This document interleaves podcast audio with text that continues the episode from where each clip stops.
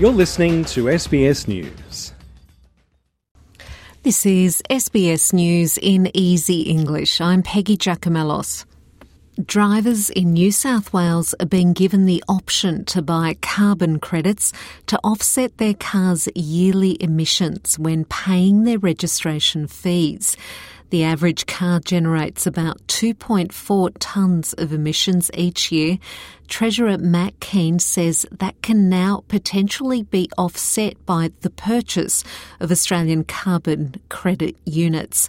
He says New South Wales is the first state to offer this option. This gives people the opportunity to offset their carbon emissions in a very practical way. So, this is again exactly what the Liberal National Government's about. It's enabling people to take practical steps to protect our environment, to reduce our carbon emissions, but also grow our economy and protect our biodiversity. United States officials say special operations forces have killed a senior IS leader and 10 other militants in northern Somalia.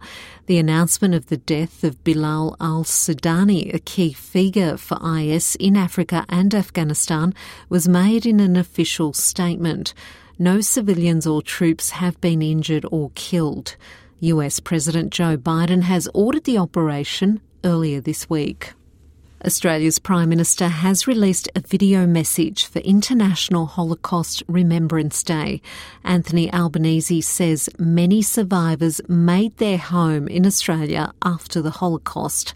Mr. Albanese says it's important to make sure the generations to come know their stories. The comments come as the rates of verbal and physical attacks on Jewish people increase around the world. Anti Semitism is on the rise, but it will not find a home here. Australia will always denounce it and reject it utterly, just as we do all forms of racism and prejudice.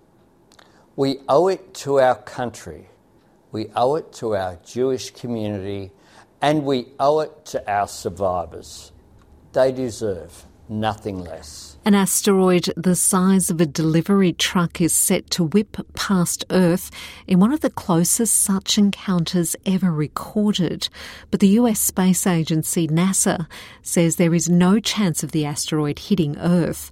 The newly discovered asteroid is expected to zoom 3,600 kilometres above the southern tip of South America. Authorities will launch an investigation into a crocodile attack on a man at a remote Northern Territory cattle station. A man suffered serious injuries as he collected eggs on the station near Daly River, about 220 kilometres south of Darwin. He has undergone surgery for his injuries in the Royal Darwin Hospital. Police say the man's wounds are serious but not life threatening. Archaeologists in Egypt have uncovered new tombs of ancient pharaohs and officials that have been sealed for an estimated 4,300 years. Excavation Team Director Zahi Hawass, a former Minister of Antiquities, says the group have found a mummy inside one of the tombs at the bottom of a 15 metre shaft.